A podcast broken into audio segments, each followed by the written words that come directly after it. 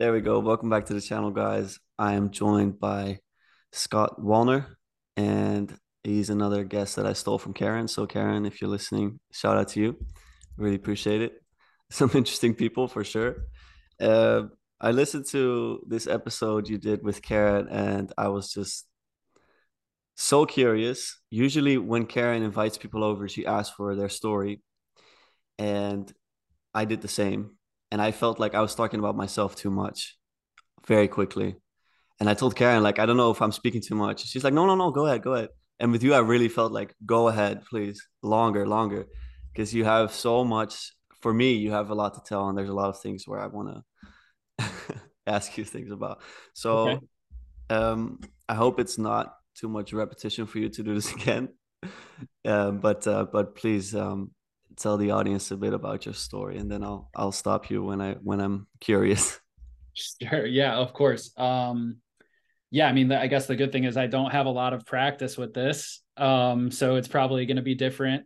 I was actually thinking a lot, you know, we were talking over the past few days just setting this up and you know, I even asked like, dude, do you want I don't because I feel kind of so uncomfortable telling my story in a certain way. I hear you. Um, that I was thinking about, hmm, what should I include? Because I do have a lot of stuff, and some of it is significant in a weird way. Some of it that seem might seem significant to some people is maybe not as significant to me.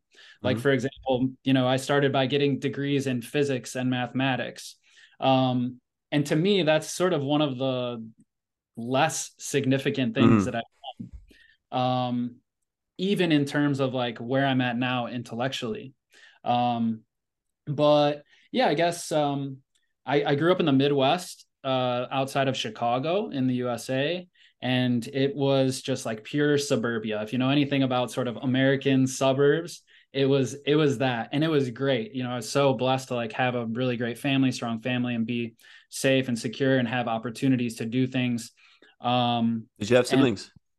Yeah, I do have siblings. I'm the oldest, and then I have um, a brother who is just two years behind me in school. I have a sister who's three years behind me in school. So we were all in um, high school together. Good.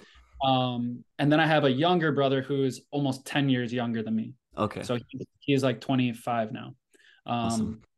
Yeah, and uh, grew up, lived in a in a neighborhood outside of Chicago most of my life went to a great high school, took the, you know, straightforward path of going to a good college. I went to my mother's alma mater. Mm. And um, yeah, it was just um, in school, I uh, I found math really, really easy um, and just intuitive and enjoyable. Um, and the same with physics. I had a great physics teacher and he captured me into that. And just doing the math in the physics world was just kind of fun and mm. um, you know after that, I just decided, all right, I, I, guess I'll just keep going with these things in terms of school because my true focus was um, on my on my soccer, yeah, uh, on my on my football. So, can I ask you a question real quick? Yeah, were you like grateful already in those moments? Like, were you already so happy with? Because you're speaking about it like everything was great. Was it for you subjectively like? Um, I think I did probably did have some recognition that I was like a fortunate young person mm-hmm. um and that my fa- again my family was safe secure. We had we had things that we needed. Um so i did recognize that. I didn't have much of an appreciation for it. Um i was also a very and maybe this is a negative bias looking back on my young self but i was a very driven hyper competitive sort of i would even call myself just egotistical you know straightforward on my path type of person um, I had a lot of friends and was good socially, so it was it didn't interrupt any of that. But in my own little world, it was like a one track mind, and um, yeah, and I was really really focused on on football. Yep. Um, and um, so I played like in the top clubs uh, in in Chicago, and we competed nationally and internationally. When I was young, I traveled overseas multiple times before I was 13 to play. Um, and and I had my mind set that eventually I would become a professional. Um, and so that was really in my heart what was pulling me along day to day, practice to practice, game to game. Uh, but my parents were uh, just very strong and intelligent people, and they pushed us really hard to do well in school. So I just had, um, I didn't have a choice but to do well in school, and lucky for me, it came easy. Um, so yeah, I guess um, after college, I had a good experience. I played in college. I continued to try to play soccer. Can I ask you I, your position? Uh, depend. My my my true position is a playmaker in the middle. The center. of course, man. Yeah, that's lovely. But um, depending on the depending on the team, I've played up top as a striker. I played I played defensive center midfield. But uh, yeah. yeah, how tall are you? How tall am I? Five ten. Perfect, man. You're you're a perfect soccer player. no, I play no. I play football all my life as well, and it's like um, it sounds like you're uh, you're made for it in terms of your your body type and everything. So you know, I I spent a lot of time on it, and I was lucky to have like good competition, good coaching, even back when I was young, where in the U.S., you know, in the '90s, you know, soccer wasn't as big as it is now. There weren't no. like academies, and the MLS was, you know, just getting started, and and all of that. But how um, do you um, rate it now? Actually, MLS. Do you, do you watch it at all? Uh, I don't really watch any teams okay. regularly. I don't have much time. Yeah. Um, but I do know I do know that young players are so much better because I've continued okay. to coach. I've coached yep. soccer for more than a decade, and I've coached um, at the college level, Division three. I've coached Division one girls. I've coached high school, middle awesome. school, and I've spent thousands of hours uh, doing like four or five and six year olds and seven, eight, and nine year olds. Yeah. So I've done a lot of youth soccer coaching, and the talent is crazy. The high school players nowadays would destroy, you know, the high school and college teams from from the past. So they're okay. it's getting a lot better for sure. That's awesome. Okay, so yeah, but yeah, you so I just um gosh uh yeah I wanted to keep pursuing soccer and I kept my academics going. I was a really really strong student and um kind of got burned out on my academics by the end of my four years in college. And so I say this again, sort of negatively, um, decided to be a teacher because I couldn't do what I thought I would do as an engineer or something. Um, and really just kept trying to play soccer. And eventually my efforts got me uh, some opportunities in Serbia to Amazing. play, which uh, is a is a long story, but um, it's a family friend who who had connections. He was a professional in Serbian and he got he hooked me up with the right people. And so I got over there for some trials and was dealing with contracts and all of that. Um, and was right there. um, and that's when I had an, a career ending injury, a really devastating injury. Um, so I had like my my my peak experience. I can even remember the experience where we were playing um we were playing inside and we were just playing some 5v5 and we were forced to play one touch. Everybody play one touch. And for me, that was my game. But to be surrounded by these guys who we were just flying around and touching the ball, and it was it was a flow state. And I'll never forget that. And I felt like, wow, this is what I've this is what I've been wanting. This is what I've been waiting for. And um, so it was really great. And then I was sort of in the midst of trying to solidify places and contracts, and then I got injured. And um, how did it happen? Uh, so I was playing, I was playing soccer. I was playing in an extra game. I had already finished my league game, like a men's league game. And um, in in my town, I was, you know, I played so much in this town that most people knew me, and I would stay and play with other teams just for fun. I would play my game, I would play the next game, I play the next game. Um, and I just was playing in a in a co-ed just for fun game. And I went in for a tackle with the guy, and we both hit the ball at the same time and uh, I came with the inside of my. I don't want to be too gory, but I came with the inside of my foot, yeah. and he came straight on, Oof. and um, so essentially my lower leg basically almost detached from my Whoa. upper leg. I had like a, a full knee dislocation, and then my MCL tore off of my tibia, my ACL exploded, my MCL, my PCL, everything was torn straight across. Um, and so yeah, I had to have a couple of surgeries and then I was basically bedridden and on mm-hmm. crutches for, for more than a year and really in bed with a hip to ankle brace for many months. And um, yeah, that changed my life. Yeah, I can imagine. It changed my life drastically. Um, but the real positive change didn't come for a while. So at first, it was a really negative change that took me down. Really really deep. And uh, yeah it was uh it was just some people that i had close to me. I had someone that i was seeing at the time who just kind of helped me through and my family and my friends um really just gave me a reason to keep going because i lost all of my other reasons. Yeah.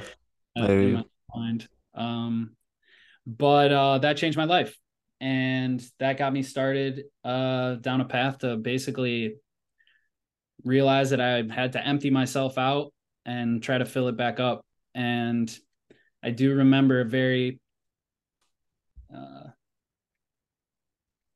a very specific time where I told myself, "This is an opportunity to fill yourself." You get to leave behind some of the things that you may not have liked or that didn't work.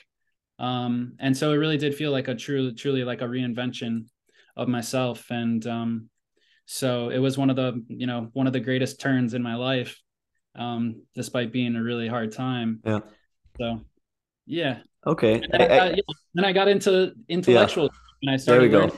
And so I don't. Do you want me to go like where I've been recently? Please. I mean, no, but like I, I, I think we have at the football. If I remember correctly, you're bedridden. You started reading. You were already reading before. Yeah. You took um, I think it was a course that was involving Thoreau and. Yes. Yes, I think I, I'm not familiar at all with these with these uh with these authors, but so you already had like a, an intellectual spark before, and now it was like full on. If I, yeah, if I understand yeah, correctly. So exact exactly. I was um I was fed some essentially like ecological literature or environmental yeah. literature. And a lot of it is actually based in at least the stuff that we were given by our professor um, was sort of rooted in depth psychology too. So because of that, when I went back to those books, I started reading. I'm like, these are the only books I have from this class. And so I went back and I just started reading those. And then I just started following. I was sort of inspired by what I was reading again. And I started reading about the authors and like you know, when I read poetry, you know, I don't totally get it. And so then I read somebody that has analyzed the poetry and I learn more about it. And then there's just this trail of all of these books and I just started getting them all. And um so yeah, the the next jumping off point was like really going hard into uh Jung. Oh, and, I love that. Please tell me about that. I'm very curious. Where'd you start? Um, I actually started with uh, memories, dreams, and reflections. I know, know it. Yeah, I have it on my phone. Autobiography. Yeah. Or uh, yeah, not autobiography, biography slash autobiography. It's kind of an interesting book. Um, and that really set the stage for me to understand like where Jung was coming from. Um, and then, gosh, what do I have behind me? Um, I mean, man and his symbols. Yeah. And okay, then I discovered the well, synchronicity was like blowing my mind of like what is synchronicity? And then the the practice of active imagination. I never got uh, that down. Did you? No but no but i tried. Um yeah. so i actually i tried because of that um and what i was going through i thought maybe this will help me maybe this will help me get out of this and find out what I'm supposed to do, you know, doing some shadow work type of stuff um, and opening up my creativity and things like that. And um, so I, well, gosh, I'll just let, I'll just sort of drop you into where I got into my active okay. imagination. So I've been in and out of classrooms teaching physics and teaching math and uh, kind of got burnt out on that. Didn't didn't enjoyed it and didn't enjoy it and was inspired and uninspired. And and finally i said okay i'm going off to the woods. And i went and i worked on a mushroom farm. Um, and i was making i was making compost. So what we did at this mushroom farm was we actually uh, essentially cooked compost from scratch as the substrate to grow mushrooms hmm. organically. Mm. and these are um, just uh, culinary mushrooms. So like portobellos and whites and shiitake and uh, and things that people eat, we sell at the market. Um, and so I was in this tiny little room, like out in the woods on a lake, and I would go do my hard labor every day. I didn't really speak to many people throughout the day. Most people were speaking Spanish. I spoke English. and um and then i would go home to my little room and i didn't have to think about work at all and i just went in and uh, i started trying to go through active imagination and some other sort of um spiritual practices breath work meditation okay projection. can i ask you a question this was in cabo verde uh no this is still in the us this was in wisconsin but people speak spanish uh people who worked at the farm yeah Ah, uh, okay, okay. I was, I was a bit confused because I was like, wait, wait, wait, where are we going? Okay, can you can you elaborate on the on the spiritual practices? How did you get? Uh, well, how did you decide on which you wanted to do? Did you have any any teachers? No, I just tried. Uh, okay. I, books and the internet. Awesome. Wim Hof, like I tried, yeah. and like tropic breathing. I tried some of that. Yeah. And I just some. Um, I tried meditation. It never worked for me. Like, uh, if I was trying to relax and let go, I can't do that. I can't. I, I still haven't figured out how to like turn it off in here. Um, and so I really, really struggled with that. And so instead I try I tried like uh projections, like going out of body. Yeah. And got pretty good at that and some like lucid dreaming and okay. Mm-hmm. What do you do in a lucid dream? What have I done? Yeah, what do you do? Like when, when once you figure it, I've never figured it out. I, I like I wonder, would you fly? Would you do? I um I didn't fly. The couple times that I've done it, I've been able to run really really fast. Oh, I was nice. able to, I was uh the sort of like on the rooftop scenario where I was like jumping like crouching tiger hidden dragon and I was like jumping like that. And then another one that I had was um it didn't start out as a lucid dream, but I was I was swimming, I was being chased as usual. All my dreams are nightmares Same. and I'm being pursued. Yeah. Um in some form or another. And yep. I had to go into the water and I went under the water and then I realized, wait, I've been under the lo- water like way longer than I can hold my breath. And, and I, I'm like, right, okay, I can just stay under the water. And then I just stayed under the water and I was just, that's dope. Yeah. So, but only really like very vividly successful, just a couple, a half a dozen times. Yeah. Yeah. And so, yeah, I didn't, um, I didn't really get very good at it some mm-hmm. people can make it happen pretty regularly and also yeah. do thought experiments in lucid dreaming and and things like that and code in lucid i've heard lots of stories no way. People code in lucid dreams? Oh oh yeah yeah. They they said they've actually they debug their code in their lucid dream so they'll wake up with the the solution. This is the productivity hack i've always been like. Yeah the the waking hours aren't enough for you? You need no i don't. Well I don't. I actually I don't mind sleeping. I just have a lot of nightmares, so I would rather just be coding yeah. if I could. well, tell, tell me about that. I I that was a lifelong thing for me actually. Um, nightmares. I had a lot of sleep trouble sleeping, trouble okay. falling, trouble staying asleep, and then nightmares. Like like I said, for a while I didn't know what a dream was. People talked about like happy, fun dreams. I'm like, I never have a happy, fun yeah, dream. It's same. Scary. I my theory is this. Um, I didn't have them all my life. I think it has something to do with a shadow as well that Jung talks about. So that unconscious side, I'm probably butchering it, that uh, that you don't let come into fruition during the day. Mm-hmm. When I was when I had a darker period of my life, my dreams were like my happy place. My sleep was my happy place. I couldn't wait. Mm-hmm. Now my life, I wake up um, and I'm blessed enough to to be like I'm excited, you know. And now but, my dreams are really just the worst just the worst. Like I'm being chased and I'm guilty and I know it. And it's just this type of stuff. But so, I know it's probably too simplistic of an explanation, but it's the one that's worked for me thus far. Well, I have a particular intuition about dreams that I got from someone named James Hillman. He's an author, he's mm-hmm. a psychologist, and um, has written about dreams and um, sort of personal development, but also also like death and things like that. He's wonderful. Would highly recommend his books. And um, one thing to keep in mind is that everything in your dream is generated by you, mm. right? And so you create your own pursuant, right? And so so what is that?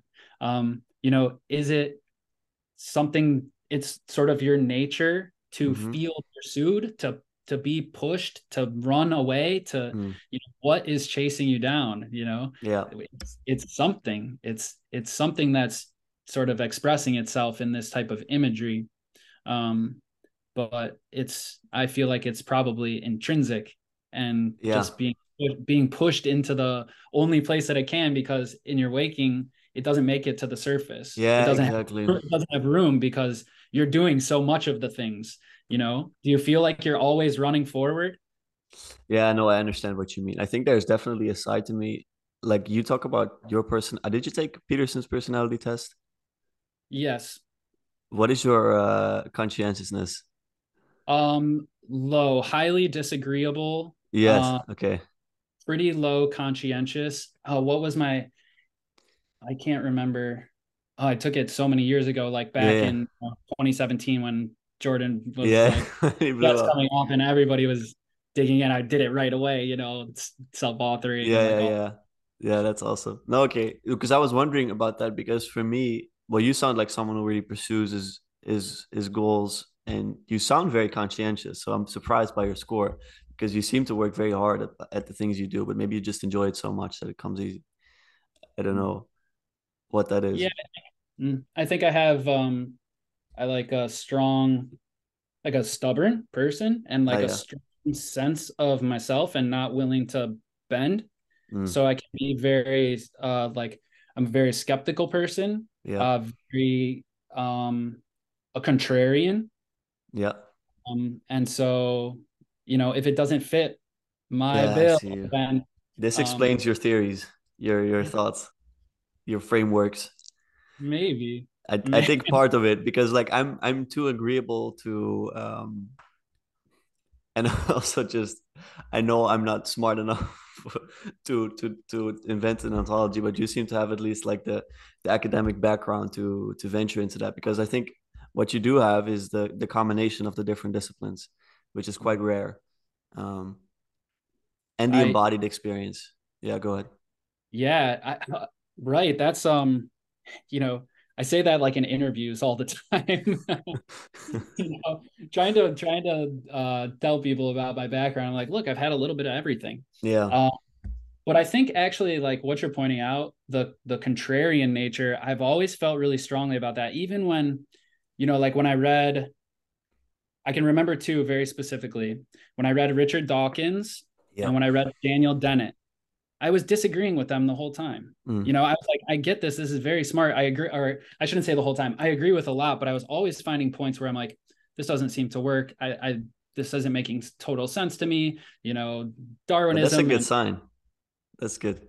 yeah, I guess I don't know where I got that from, honestly. Um, my dad is like one of the most conscientious people in in the world. Yeah, um, Yeah. he's like the most polite and just principled person.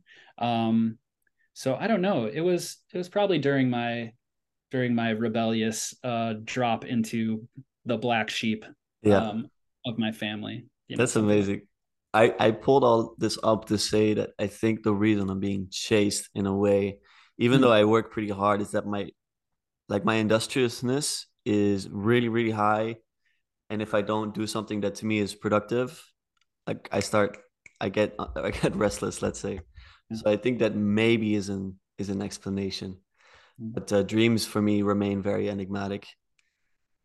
do you think um that that dogged pursuit is worth it and is is paying off for you because you can make arguments both ways and obviously there has to be some sort of balance but do you Yeah. feel like, yeah what do you think I would say that um, when I was a little bit younger, let's say three, four years ago, it wasn't paying off because I didn't consider social connection or meditation or let's say work on my mental health as product productivity.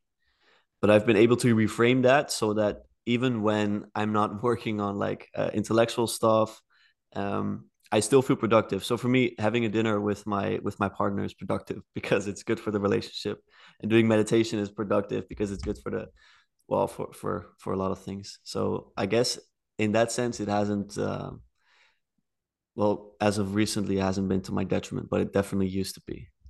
Mm.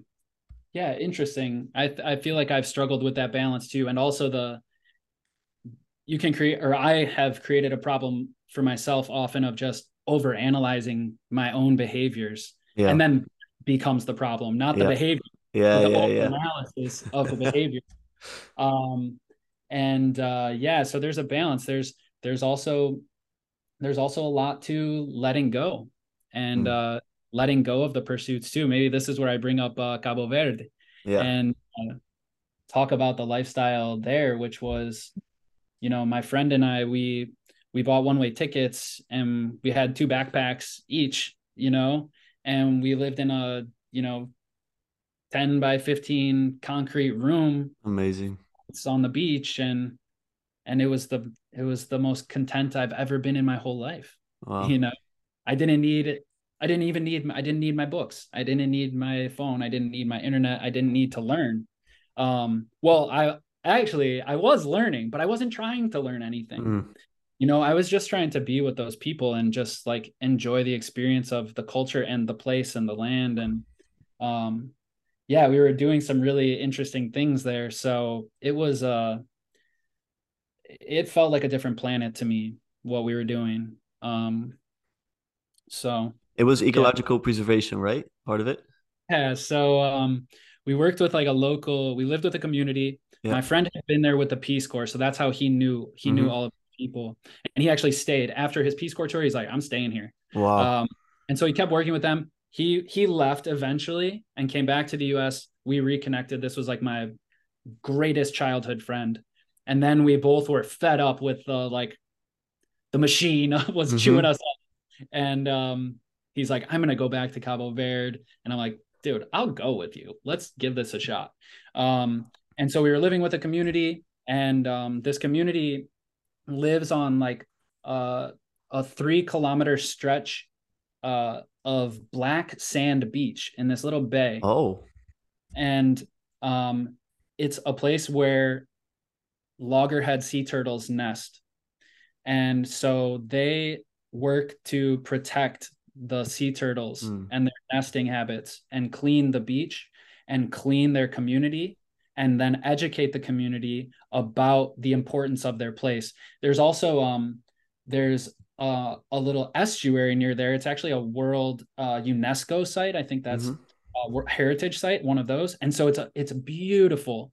And um, so we were living with this community, and during the the nesting season, we would go out and uh, patrol the beach all night long, and we would walk across the beach back and forth all night long, waiting to find maybe a turtle that was nesting. We would uh, mark the nests and and put a sort of like a, a cage around it because dogs would come and dig up the nests and eat the turtle eggs. Um, and we would try to tag some turtles and take tissue samples and we would clean barnacles off their shells and um, but yeah we were just you know marching down the beach in darkness up and down waiting for turtles you know right next to the shoreline just right next to the ocean. I would often just like even when i wasn't on patrol i would just go sleep right out by the ocean. Um, and uh, so it was amazing. It was amazing seeing the stars like that. I mean people who s- see the stars in like pure darkness they say it's amazing and it is. It's, yeah. un- it's unavoidably amazing. Have you ever had the chance to do that?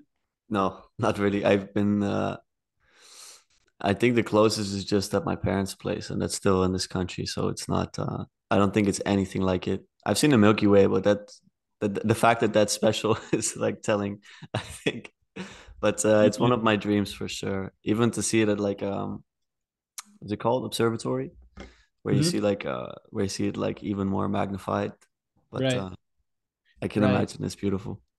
Yeah, so we were just, you know, living on the beach, living so simple. All the food that we had was there that we either caught or that our community had grown or that we got from the market where mm-hmm. the community was contributing to, you know. Um, now the country is not completely like that. If you know anything about Cabo Verde, it's like there's very disparate levels of lifestyle. So down in the capital, you know, you have people from the U.S. Embassy and you have a university, um, and so people are living in apartments and you know what I mean, going to restaurants and like going to a nightclub.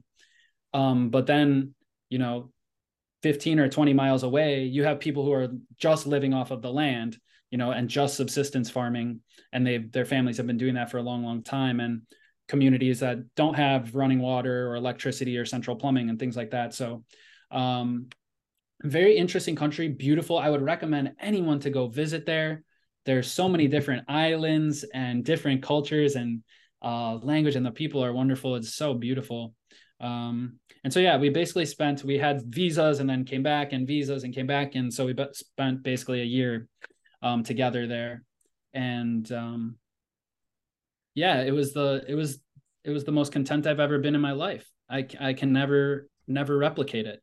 I don't think. What age were you when you did this? Uh, that was like 2017. So uh, I was almost 30. Okay. Yeah. So you were more content then than you are now? Yeah. Oh, yeah. Wow. Definitely. Yeah, I have really so cool. much in my, but contentness and sort of uh like fulfillment, I yeah, think are different. Are not exactly. I mean, having kids is like the most mind blowing experience that I've had in my life. But I wouldn't call it contentedness. No, no, of course, of course. But that's what that's what I was curious about. I don't think it's yeah. Yeah. I think eventually, maybe with my family life, I'll be very content with like where we're at and like everyone is safe. And, you know, if I can set up a childhood, you know, like I had, where my kids have opportunities and they're, you know, intelligent enough and well spoken and well liked and um, healthy and all of that, then maybe I will feel more content with it. But right now, it feels like a lot of effort um, to keep it together and to like keep it on track. It's a lot of effort. Yeah, I hear you. Okay, so you come out of this country. Is a country island? Cabo Verde. Yes. Islands. What do they speak Spanish there? They actually speak. Uh, so they they speak a Crioulo, which is uh, based in Portuguese, but it's a African dialect and Portuguese uh, blended. But so okay. you can go there with Portuguese and speak to speak to everyone. Did you learn? Did you learn that language a little bit? I, a little bit. It was very difficult, and it was yeah. a short time span. And yeah. honestly, uh, it was amazing being an observer a lot, mm. being very quiet. I spent so much of my life being the voice yeah. of being the teacher, being the coach, being the captain, being the most opinionated, being the know-it-all you know always sort of putting myself out there. Um and this i had no choice. I had to sit back. And it was it was again another way of being for me that i had not had before. Um and that type of yeah that quiet and silence was ended up really sticking with me too. Amazing. All right so what happens when you come home? Oh my god where's home? Uh still chicago area okay. now little bit north of there in a state called Wisconsin. So it's just an hour outside of um, Chicago, basically. Um, let's see, what did I do? What did I do after that? Well, I had lived in New York City um, previously before that. Um, and then I went to Cabo Verde and then I came back. And that's when I um, I actually went back to that old lake that I started at on the mushroom farm. I went mm. back to, to that place um, they welcomed me back. I sort of like watched over the property. Um, it was a family, their property, and I lived in like a tiny little coach house, and they only lived there during a certain part of the year. So I sort of watched over it, did all the yard work and all of that. It was great. Um, and uh, that's where I got back into uh, like a fire for philosophy, studying perception and vision and consciousness and all of machine learning and sort of all of those um, areas that are sort of interconnected now really really capture me. And um, and then i decided to try to go back to school because i was having so many thoughts. I was writing a ton. Hmm. um, i have a lot that i've written. And then i felt like i'm doing all of this writing but nobody knows about it. I don't know if it's good. I don't know if it's crazy. Honestly i myself. I'm like all of this stuff. I feel like this is good. This is good writing. This is good stuff. I'm working through things. I'm figuring stuff out, but I wasn't checking it with anyone. I was totally secluded. And so I basically pushed myself. I'm like, if you want to keep going with this, you better check it with the real world. and so I decided to try to go back and um, got into a PhD program at the University of Oregon. Um, and so I went out to Oregon, had a wonderful experience. I finished my master's first. Um, I was coaching with the women's soccer team there. It mm. was an amazing experience. Um, loved my I was a part of the Institute of Neuroscience. I loved my classes. I took extra classes. I was leading a journal club. I was it was just that's amazing boom, on fire. Yeah. Um, and then and then COVID happened, and yeah. and it just it just really, I the best way I can say is that it just sort of dissolved, um, and um, so yeah, I still have an opportunity um to go and finish my basically I just have to do my just have to do my PhD thesis, but I have a whole PhD thesis planned. I have basically a massive outline. I have all the empirical work um, designed and everything. I would just have to pull it off. I have a committee and everything. So the um, ideas are not crazy. Right. Apparently not. I still okay. I still don't trust myself enough, but if I'm going just based off of the evidence of and feedback from other mm-hmm. people who I consider experts, like truly experts, um, then I am on to something. I'll give you two examples. oh, it's making me uncomfortable to talk about myself like this, but um, so when I proposed um, my my dissertation to my committee, which included the department chair of the psych- psychology department at the University of Oregon, he was on my committee. Um, he responded with well, Scott, there's two ways this can go. Either you're going to be the next David Chalmers or you're going to be unemployed. So, do you really want to go down this route? that basically he was he was warning me. He said this is this could be powerful work.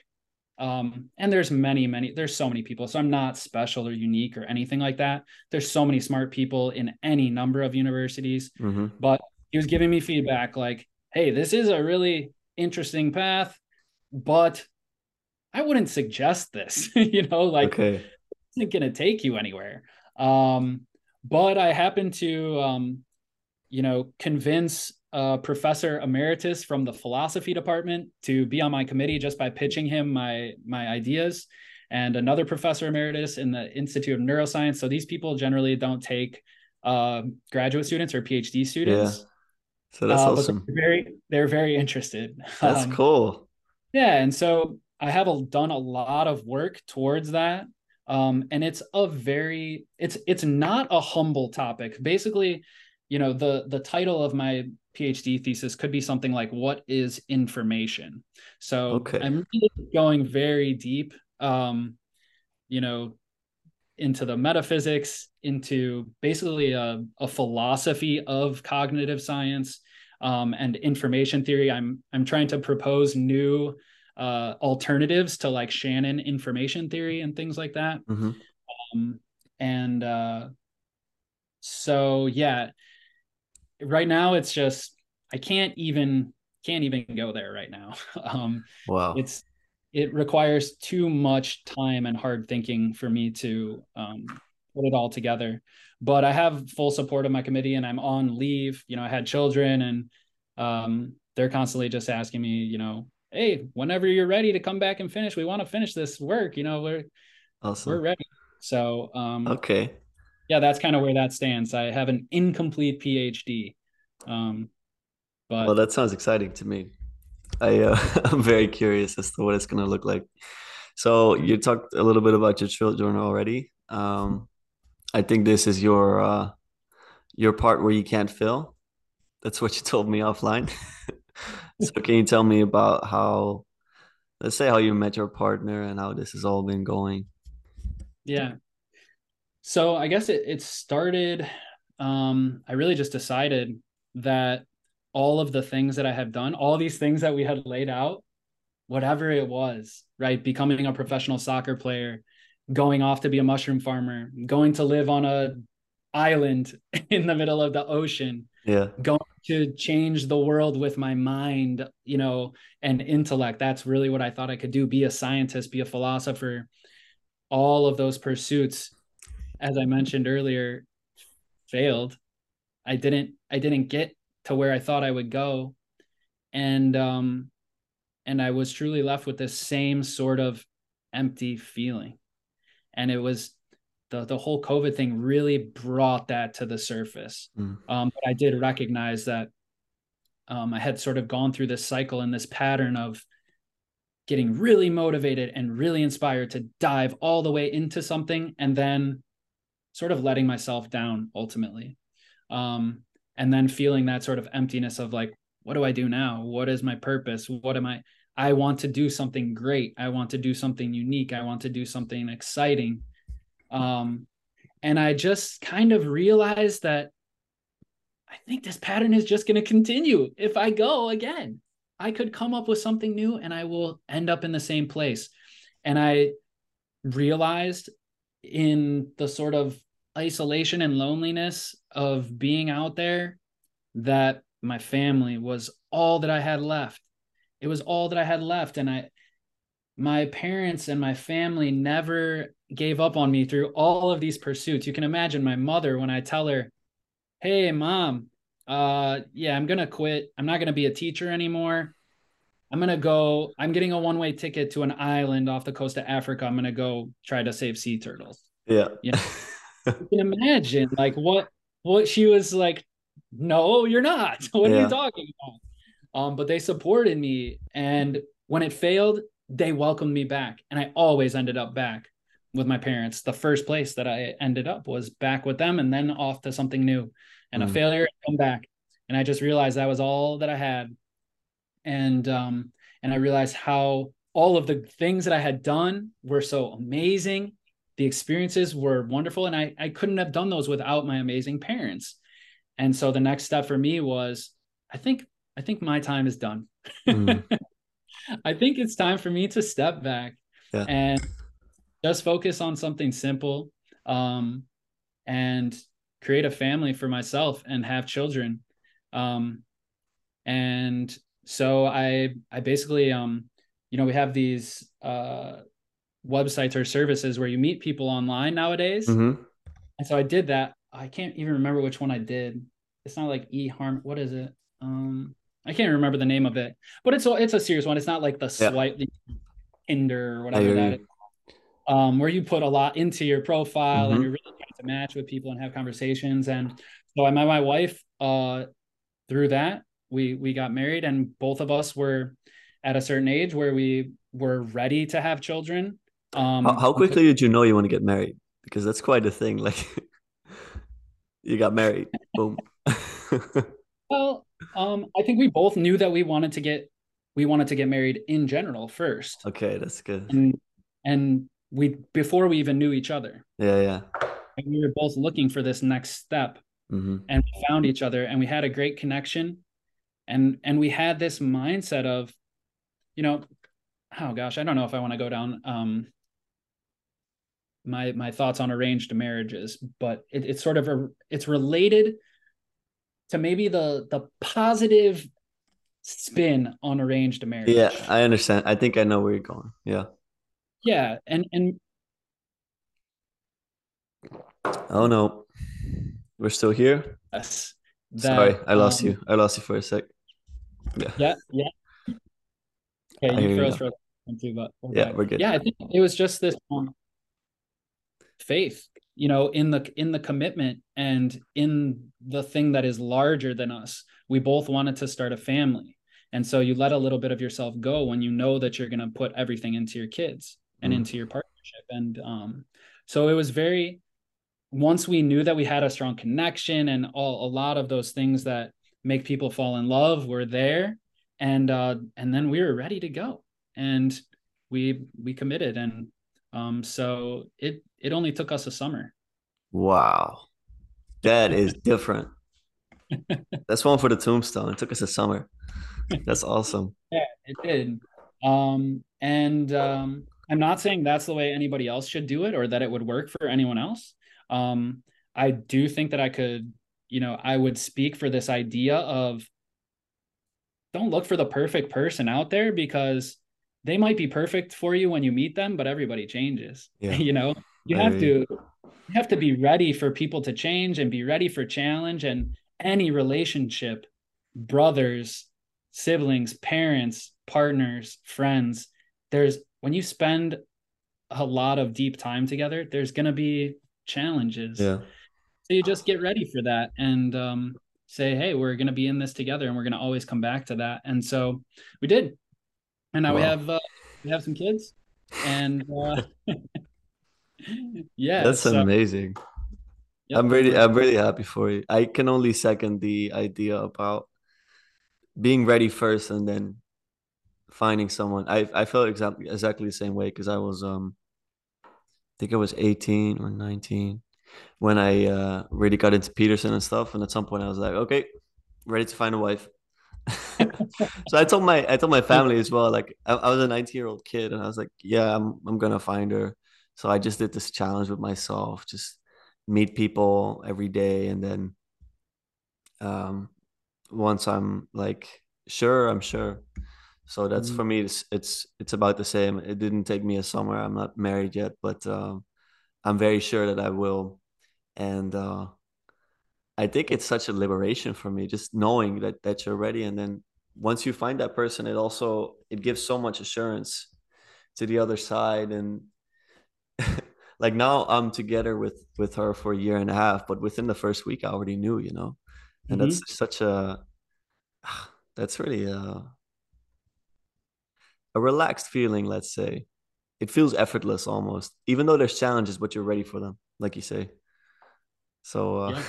well, take your time, man. You're like I said, you're like unbelievably young. You you you are some sort of old soul or something. You seem like you've had so many experiences, but I would say take your time because yeah, and with your partner and whatever, dude, explore, you know, like um yeah, you don't want to get to the end point early, mm. you know?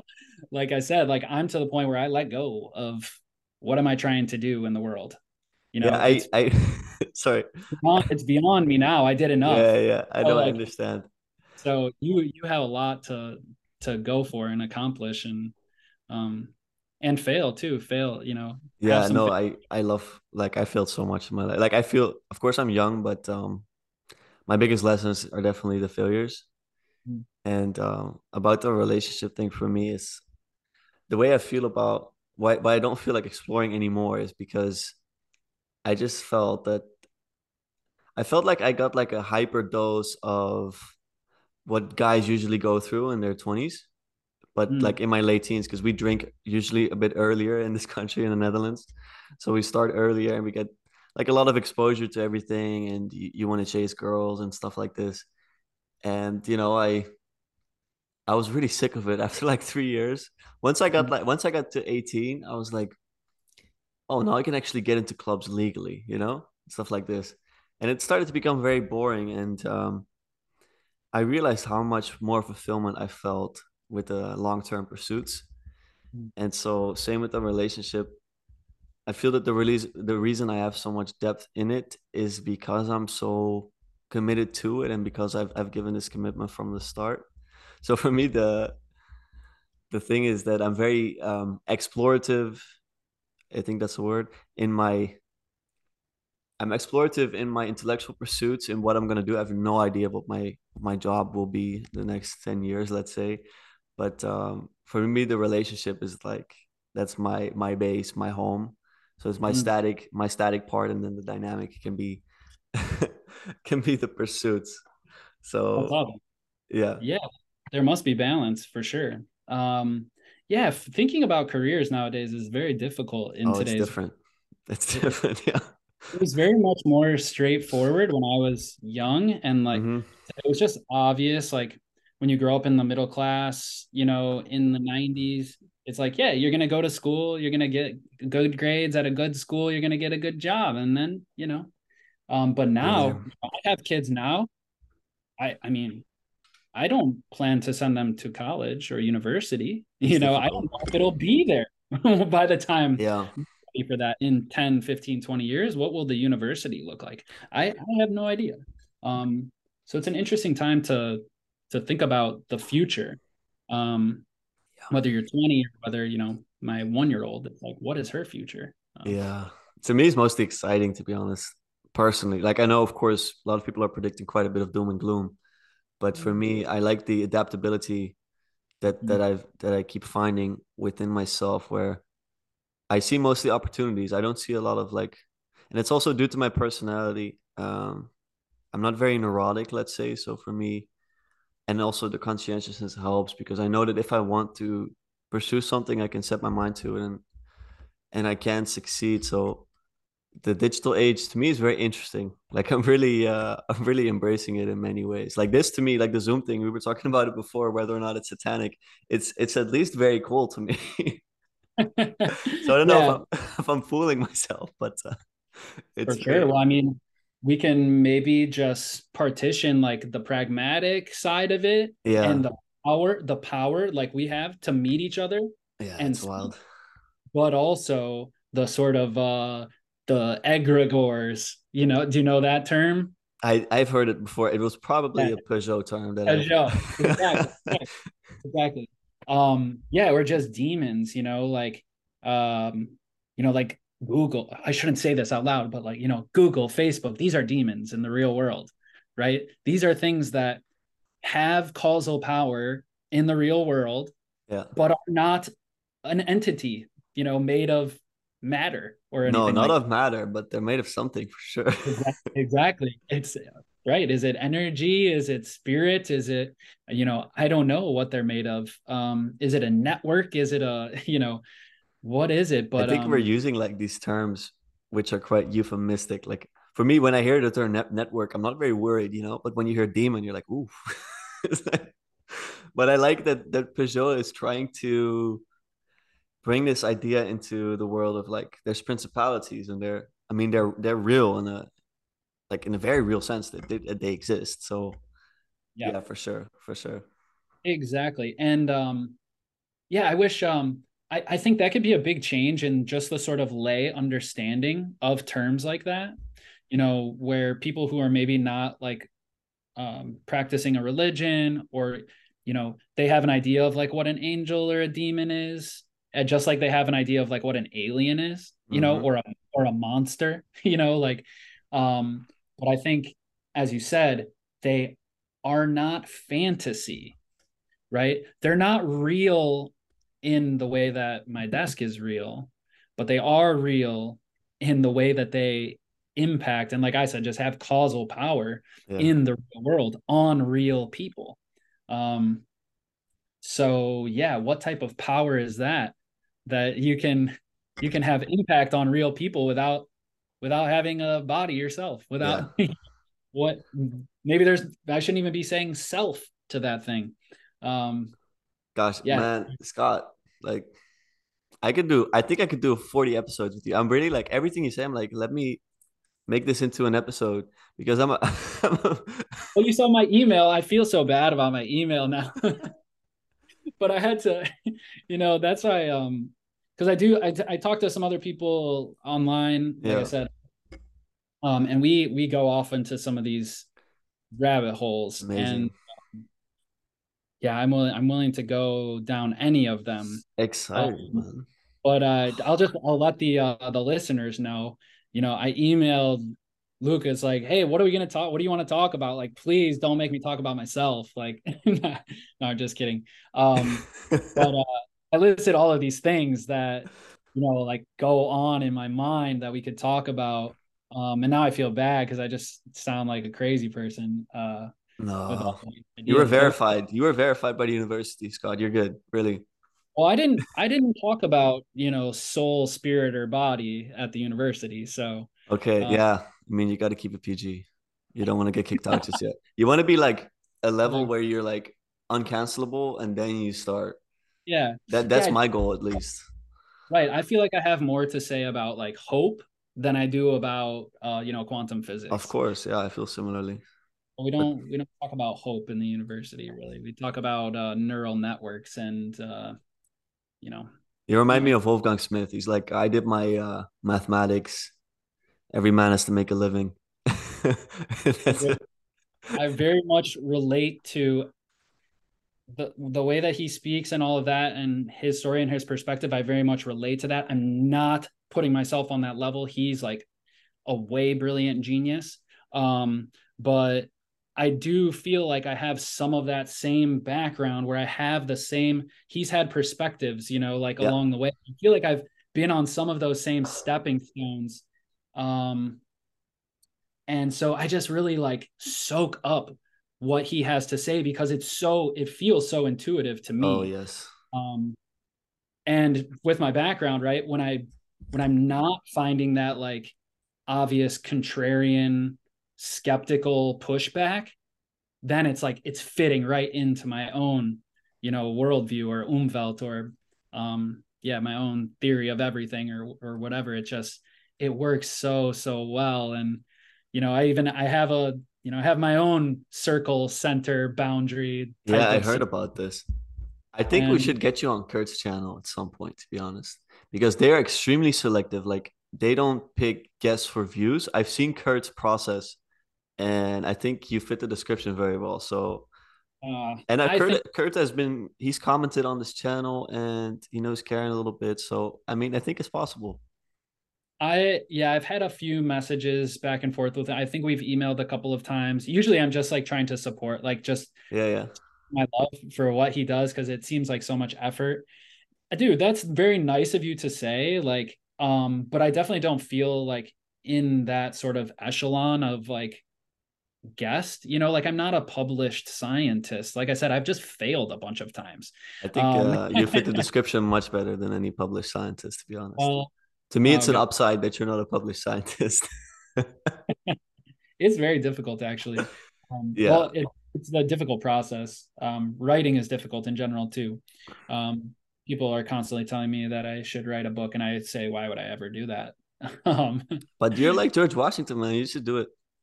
Uh, You just dude, I like have so much written, but it's it's never finished, and so much of it I never go back and look at again. Um, it's kind of like the artwork that I've done too. I have thousands of um, I would just I call them geometric constructions, um, but I have literally like thousands. I've never looked at it a second no time. way. Yeah. God, they should make a movie. That was part of my active imagination. I went uh so I did um I started this practice of trying to open up my creativity and also um, release myself from my analytical thinking. That was part of it. Was that I wanted to let go of the analytical. Um, that was a part of what I took from Jung was that when you're in this effortful thinking and uh, you're limited Mhm. and so to release myself from that i tried to i tried to draw i can't draw i, I cannot be artistic like it's the same block that i have with meditating right? I like get all up in my head of like this doesn't look right. What am i even trying to do? Is- ah. and so i had to constrain my creativity um and so i constrained it in the simplest way that i could which was go to the thing that i love the most which was geometry. Um, and so all I had was um, I had my compass, my straight edge, just back to the Greek times. Had my compass, my straight edge, and then each time I would pull out a few colors of colored pencils, um, and I would just just leave it at that. And so I would just start sort of, you know, circles and arcs, and became this whole thing. And I did it for probably almost five years, almost every night, um, and This is if not amazing. if not multiple times in a night. So I have a big I have a big stack of these that the ones at the bottom, like I said, I've almost never like looked at a second time. Some once I met my wife, she encouraged me to look at a bunch of them again. So I have done that, but for many years they just sat in a box and I had never even looked at them. Um, but that was uh it worked. Some of my probably all of my great intuitions and ideas um, that took what I had been thinking about analytically and absorbing through reading and watching YouTube and things like that. The pieces fell into place or just sort of came out when I was doing those geometric constructions when I did stop thinking. Um, and so I would constantly be like doing that. And then I would go and I would write a ton or go on my computer and write pages and pages and pages because it would just come out after that. Um, so yeah, yeah. Well, I mean, um, I think it was written, "Let no one ignorant of geometry enter into the academy." right. So I think you got you're onto something. Like you seem to be. Geometry was the best. Did you take geometry? No, I suck at I suck at all math, physics. Uh, geometry is like barely math. Um, it's it's actually so interesting. So a lot of geometry is sort of proof, mhm. right? It's, you're proving these uh, principles or ag- Yeah. you're using axioms and Yeah. um, and yet it's all so visual. Yeah. Um, and so that just that really stuck out to me. I, I've been doing puzzles and a very um, visually driven person my whole life, and so it just made sense to me. Um, and uh, yeah, it's uh, it, you know if you go down the sacred geometry rabbit hole you- and I mean, I guess, yeah. I- Wait, can I ask you? uh, Did you do it like um like the ancients? Like, is there an ancient uh school you subscribe to, or did you do like a modern?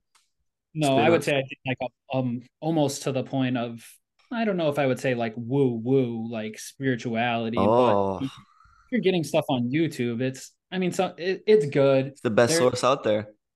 right now. Yeah, honestly, there, there is some really cool stuff. I mean, No, it's true. It's true. just the I mean the principles of geometry that seem to be embedded in nature are really interesting. That's why I got into fractals. So I actually ran some studies based on fractals at my university.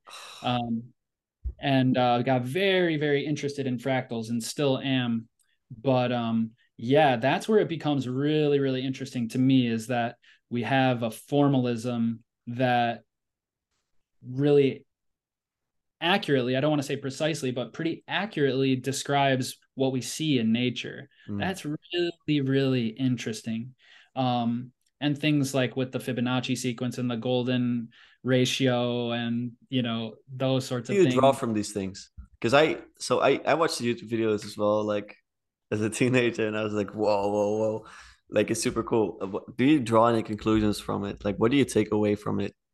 Because for me, it's like it seems like it makes it all makes a lot of sense. All these things, it's super cool. And then I'm thinking like, okay, what now? What is it? I don't know if I have a what now sort of feeling that's in in like a meaningful spiritual way. hmm I think it's more of just a recognition of the beauty Yeah, and um also I think in the way things grow in the world, yeah, right? So our our world is alive. It's all in process. It's always changing and it and things grow and they come together despite what physicists say about entropy, right? There is living things do Clearly. come and um and the way that that happens um often follows these simple patterns and i guess ultimately to me it just ends up like yeah that makes sense there probably would be a simple pattern down at the bottom level of this Yeah. um and this sort of just like life it's this sort of iterative recursive take what you have and change it to become something else then take what you have change it and become something else right? And if you have a simple rule to sort of follow that path of change then you can you know become an oak tree you know what i mean? Like- you. all of that is in there in the acorn right away. And um so i just more nowadays i just see it everywhere. And it's just a fun like oh the branches are following the fractal pattern. I can see the i can see the self similarity at scale on the branch or the rows of clouds that i see and i'm just like recognizing the pattern and just honestly just an appreciation of the beauty is what how it impacts me now. Um yeah i i would say stuff Wow. like that. And then and thinking about things at the smallest scale i think fractals make a lot of sense.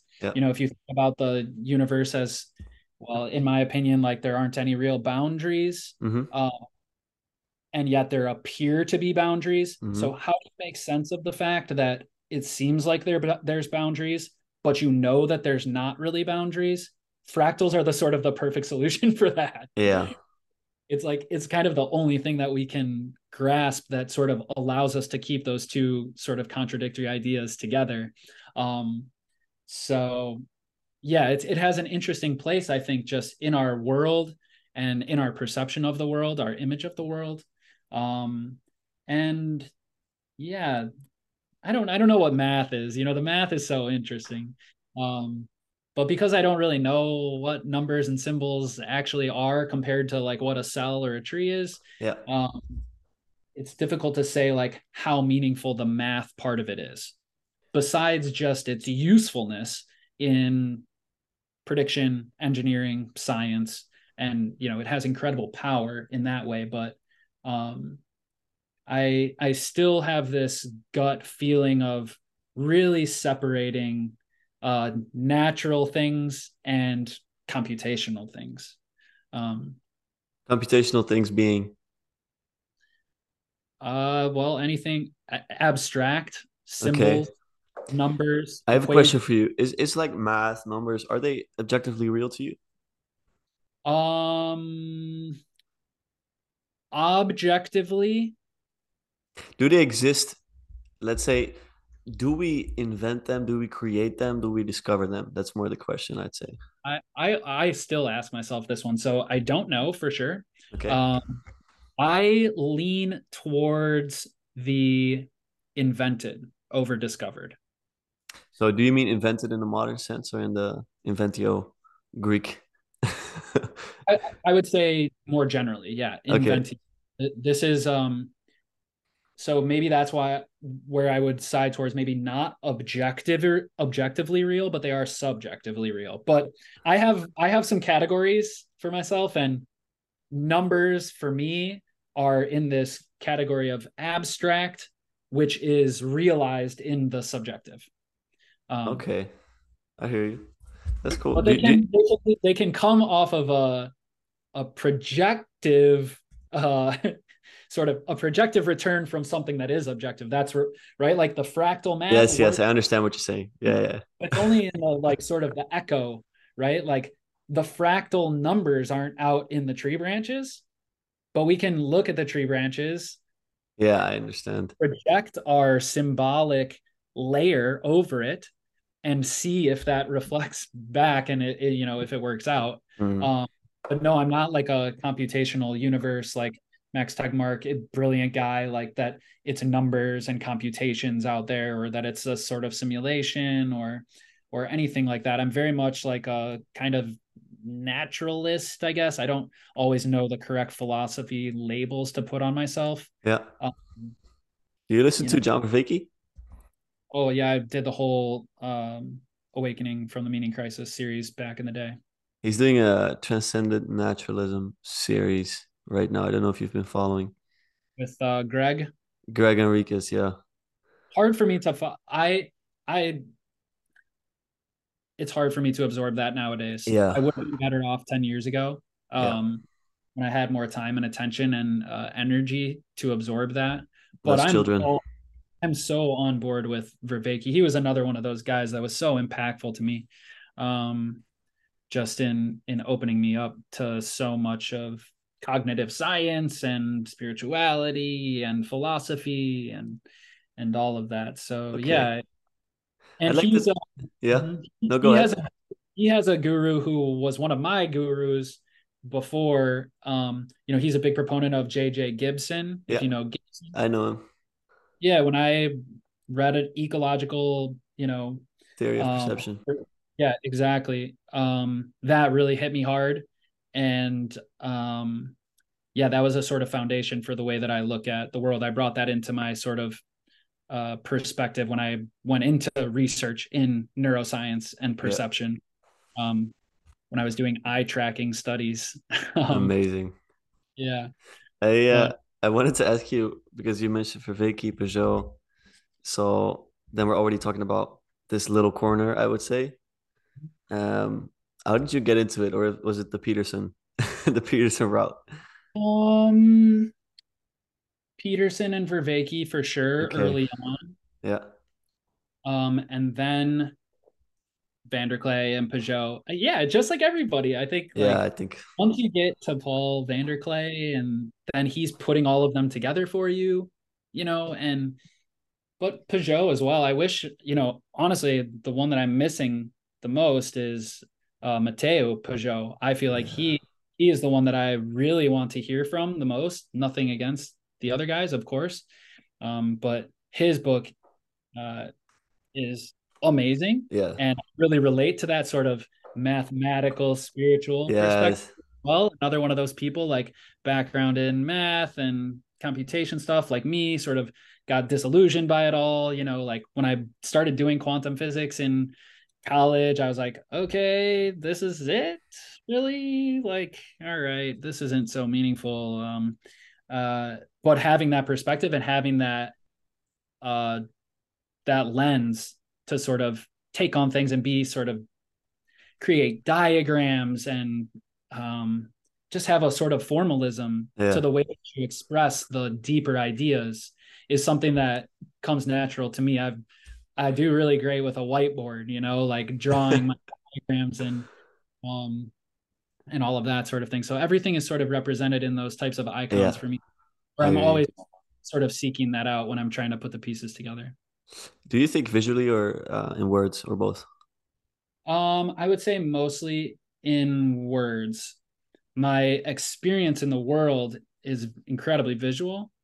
Um, but but my inner dialogue is strong and it, it feels like a dialogue to me. Yeah. Okay. What about I, uh, you? Oh, completely visual. I don't have any like I barely have words at all. You think imagery? Almost yeah, almost only. And I think this actually changed over time in my life, but uh I've been paying attention to it a lot lately. And I'm sad I'm not an artist because I think like I can see the images so clearly when I think and I cannot I could never put it into on a canvas or anything, but it's um yeah, it's really the way it is for me. So I was kind of surprised because I heard people talking about their inner dialogues and like, you know, how there's always a voice going on. and Like I'd never heard this, um, at least not recently. And I tend to forget how I used to think. But um ever try poetry? Yes, for myself, for sure. That's what I mean, writing. Yeah. Yeah.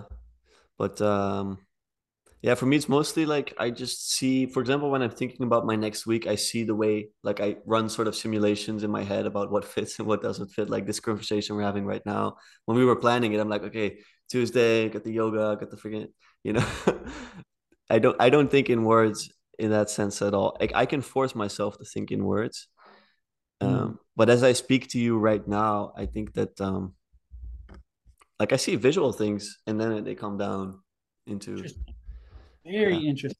I'm almost the exact opposite. I feel like I almost want to say that I have no imagination and the fact that I don't create any images at all.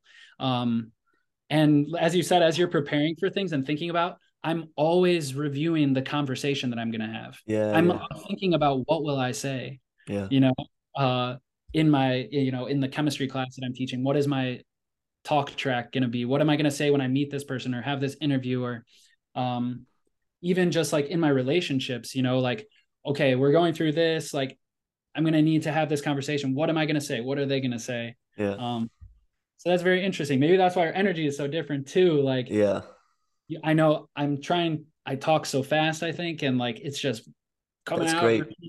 really because... hard and it's so nice, man. It's like, I wish I could be like you. I don't want to be so like hammering everything. No, but, but I'm uh, telling you, I told I told Scott offline. This is such a superpower to me, and it's the reason why I think you're very nice to interview because you know some interviews, um, I would have to come up with a lot of questions. You know, like off the bat, you always have input, and then the questions come naturally. So I don't have to like force myself. So it's it's super pleasant. So I, I'm very happy that you have this energy.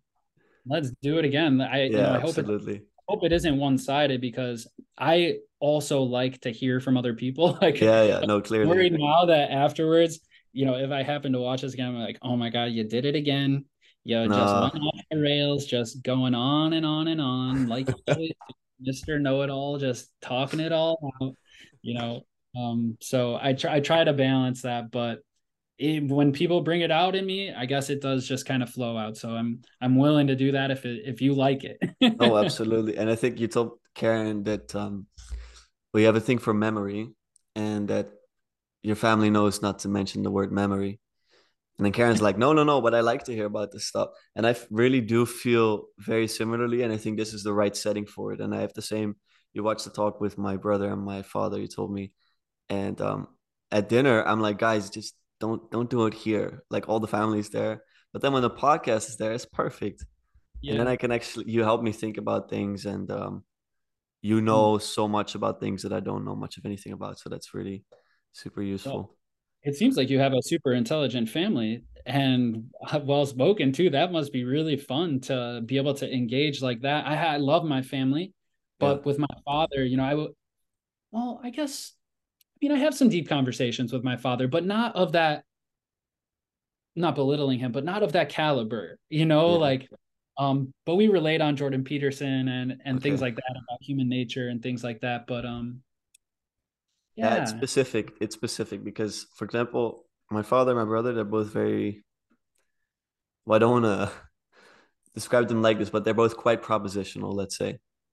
So, and my brother's a philosophy teacher now, and my dad, of course, theology and all these things, but mostly very propositional, even though they both can feel. Um, and my girlfriend, for example, is the exact opposite. Like she's really participatory.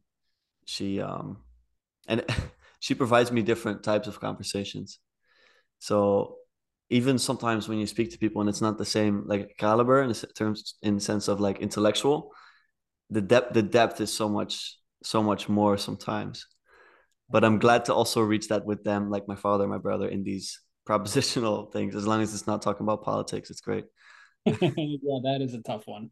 Yeah. is a yeah. I mean, the memory thing and other things. Again, it's just this sort of like my family knows better that I will go off on one of these rants, and you know, I can be very sort of confrontational, contrarian, or like you know, kind of preaching or teaching. You know, I get this like teacher voice sometimes, which again, my experience of being a classroom teacher, it's like you have to be that person to explain it all to everyone. And so Mhm. it's like I find it very natural to like explain what I'm talking about.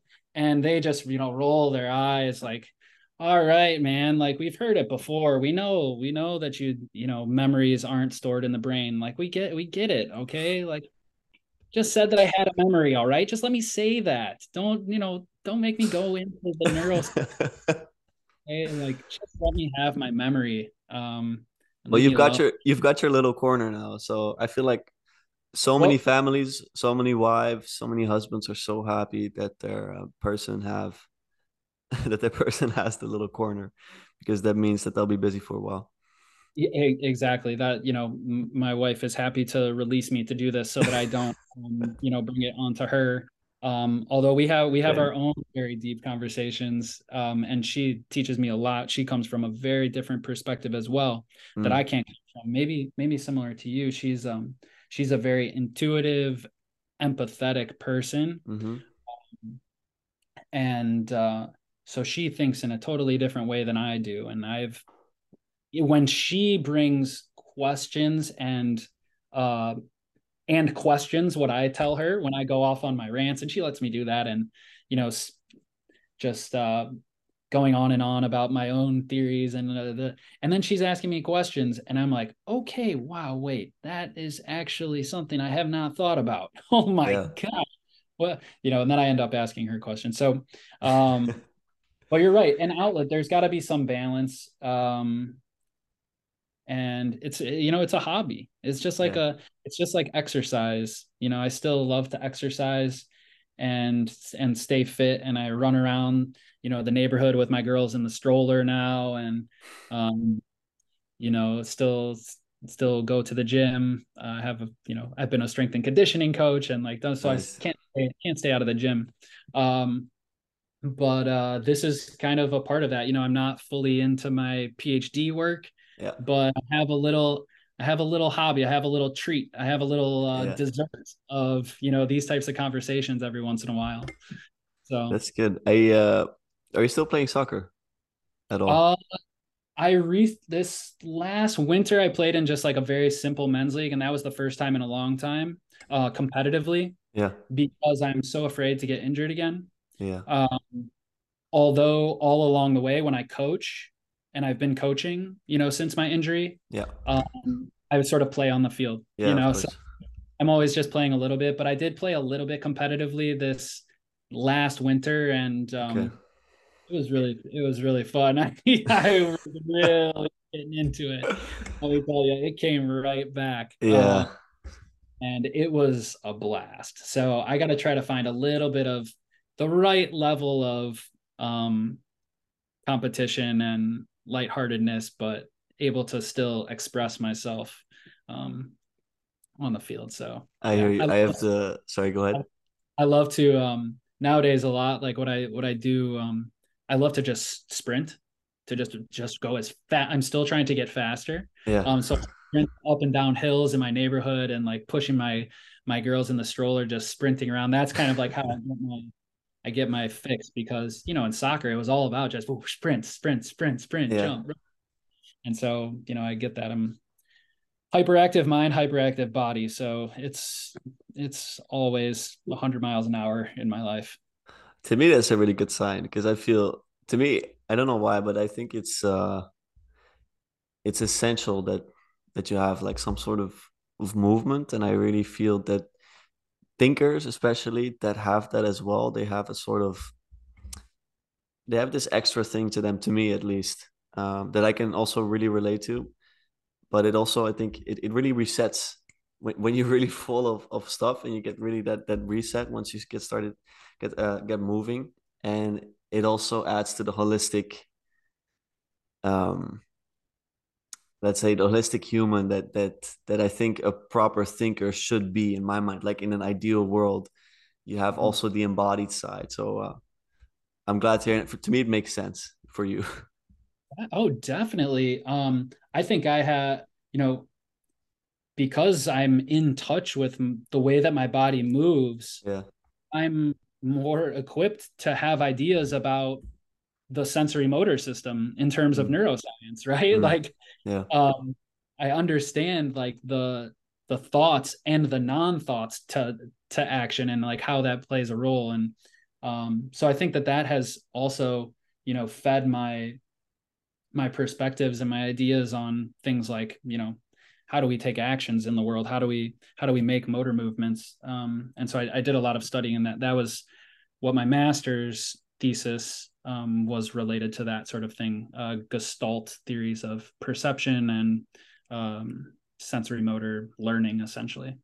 That sounds super cool. I was actually thinking of doing a thesis about perception but i there's no way i'm gonna i'm in egyptology so it's like it, there's no way. Hey egyptology. Okay. Yeah. hey our next conversation can we talk about egyptology? Yeah because sure very interesting. okay, I, I, like I'm no expert. I'm in my third year. Uh, okay, well, I just want to know how how old do you think the Egyptian culture is? Um. Well, don't don't out yourself. If you're in a program, I'm, maybe don't. Maybe yeah, I'm gonna get into trouble. No, it's funny because bleep it out, bleep it out. Say it to me, and then just bleep it out in in the. Post. Okay, I'll tell you, and then I'll bleep it out. No, we'll keep it in. I like. I honestly, I really don't know but um, I'm not convinced that it's as old as my professors say they are. And I'm really close to my professors. Like I'm very close to because the the the course is so small. Like today I had a class with myself and my friend and my teacher. And my teacher is like um, he's in contact with a lot of the top Egyptologists. And to me, I mean, they're scientists. And you listen to the Wolfgang Smith uh, episodes that I did with Karen, and to me, like you have theories and they're plausible or they're possible but uh, there are a lot of anomalies let's say that lead me to believe that there's at least a lot of possibilities for the ancient egyptian culture to be older than people think that it is. And of course i um, from a young younger age i was exposed to a lot of graham hancock which was very fun. Uh, i can i can listen to him and be entertained and of course realize that uh, he's not always very accurate but i love his speculations and it helped it helped me dream. It helped me also be motivated to get into the program. And so i won't give you a precise number but i think it could very well be much older than we think yeah and here here's what i and so i've probably seen a lot of those things too and um not like ancient aliens but there was another pyramid series that was you know suggesting that it was much much older. There's also this group called like the the thunderbolts project which is a part of like the electric universe. I don't know if you've okay. been on that sort of like camp where again it's like very intriguing not always uh provable but you know the other side is also you know sometimes not provable here's yeah. what here's what sticks out to me it's like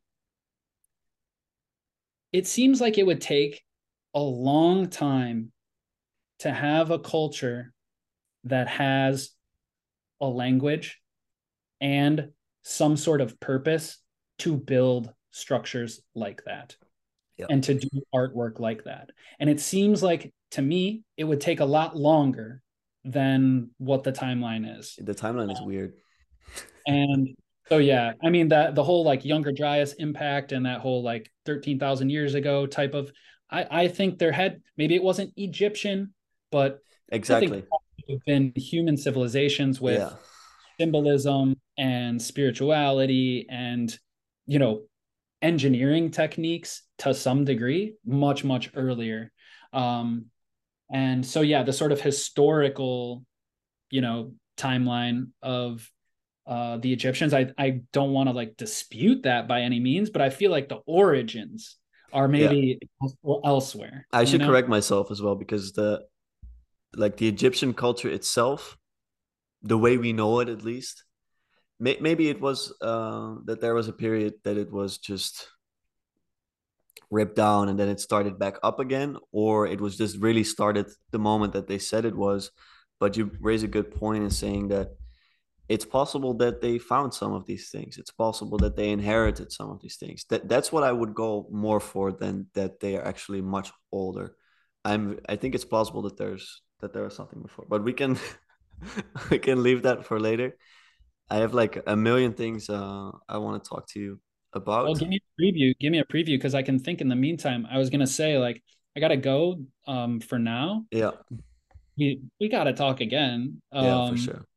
For sure. And so yeah, what are you thinking? Um, what do you want to talk about?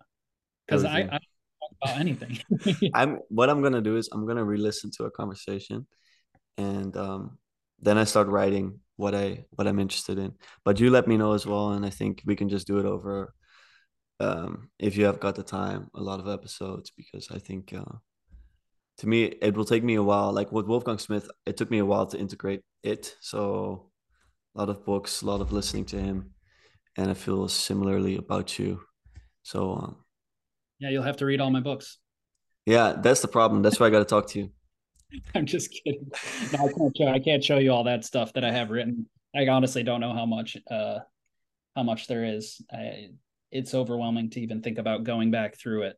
Um, to be honest, but um. Well, I'm down. I'm down. so this was so fun. I'm so glad to meet you. Like, yeah. Uh, thank you for letting me talk and um, and I yeah I want to hear from you too. But I'm happy to just just go with whatever we have going here yeah. and.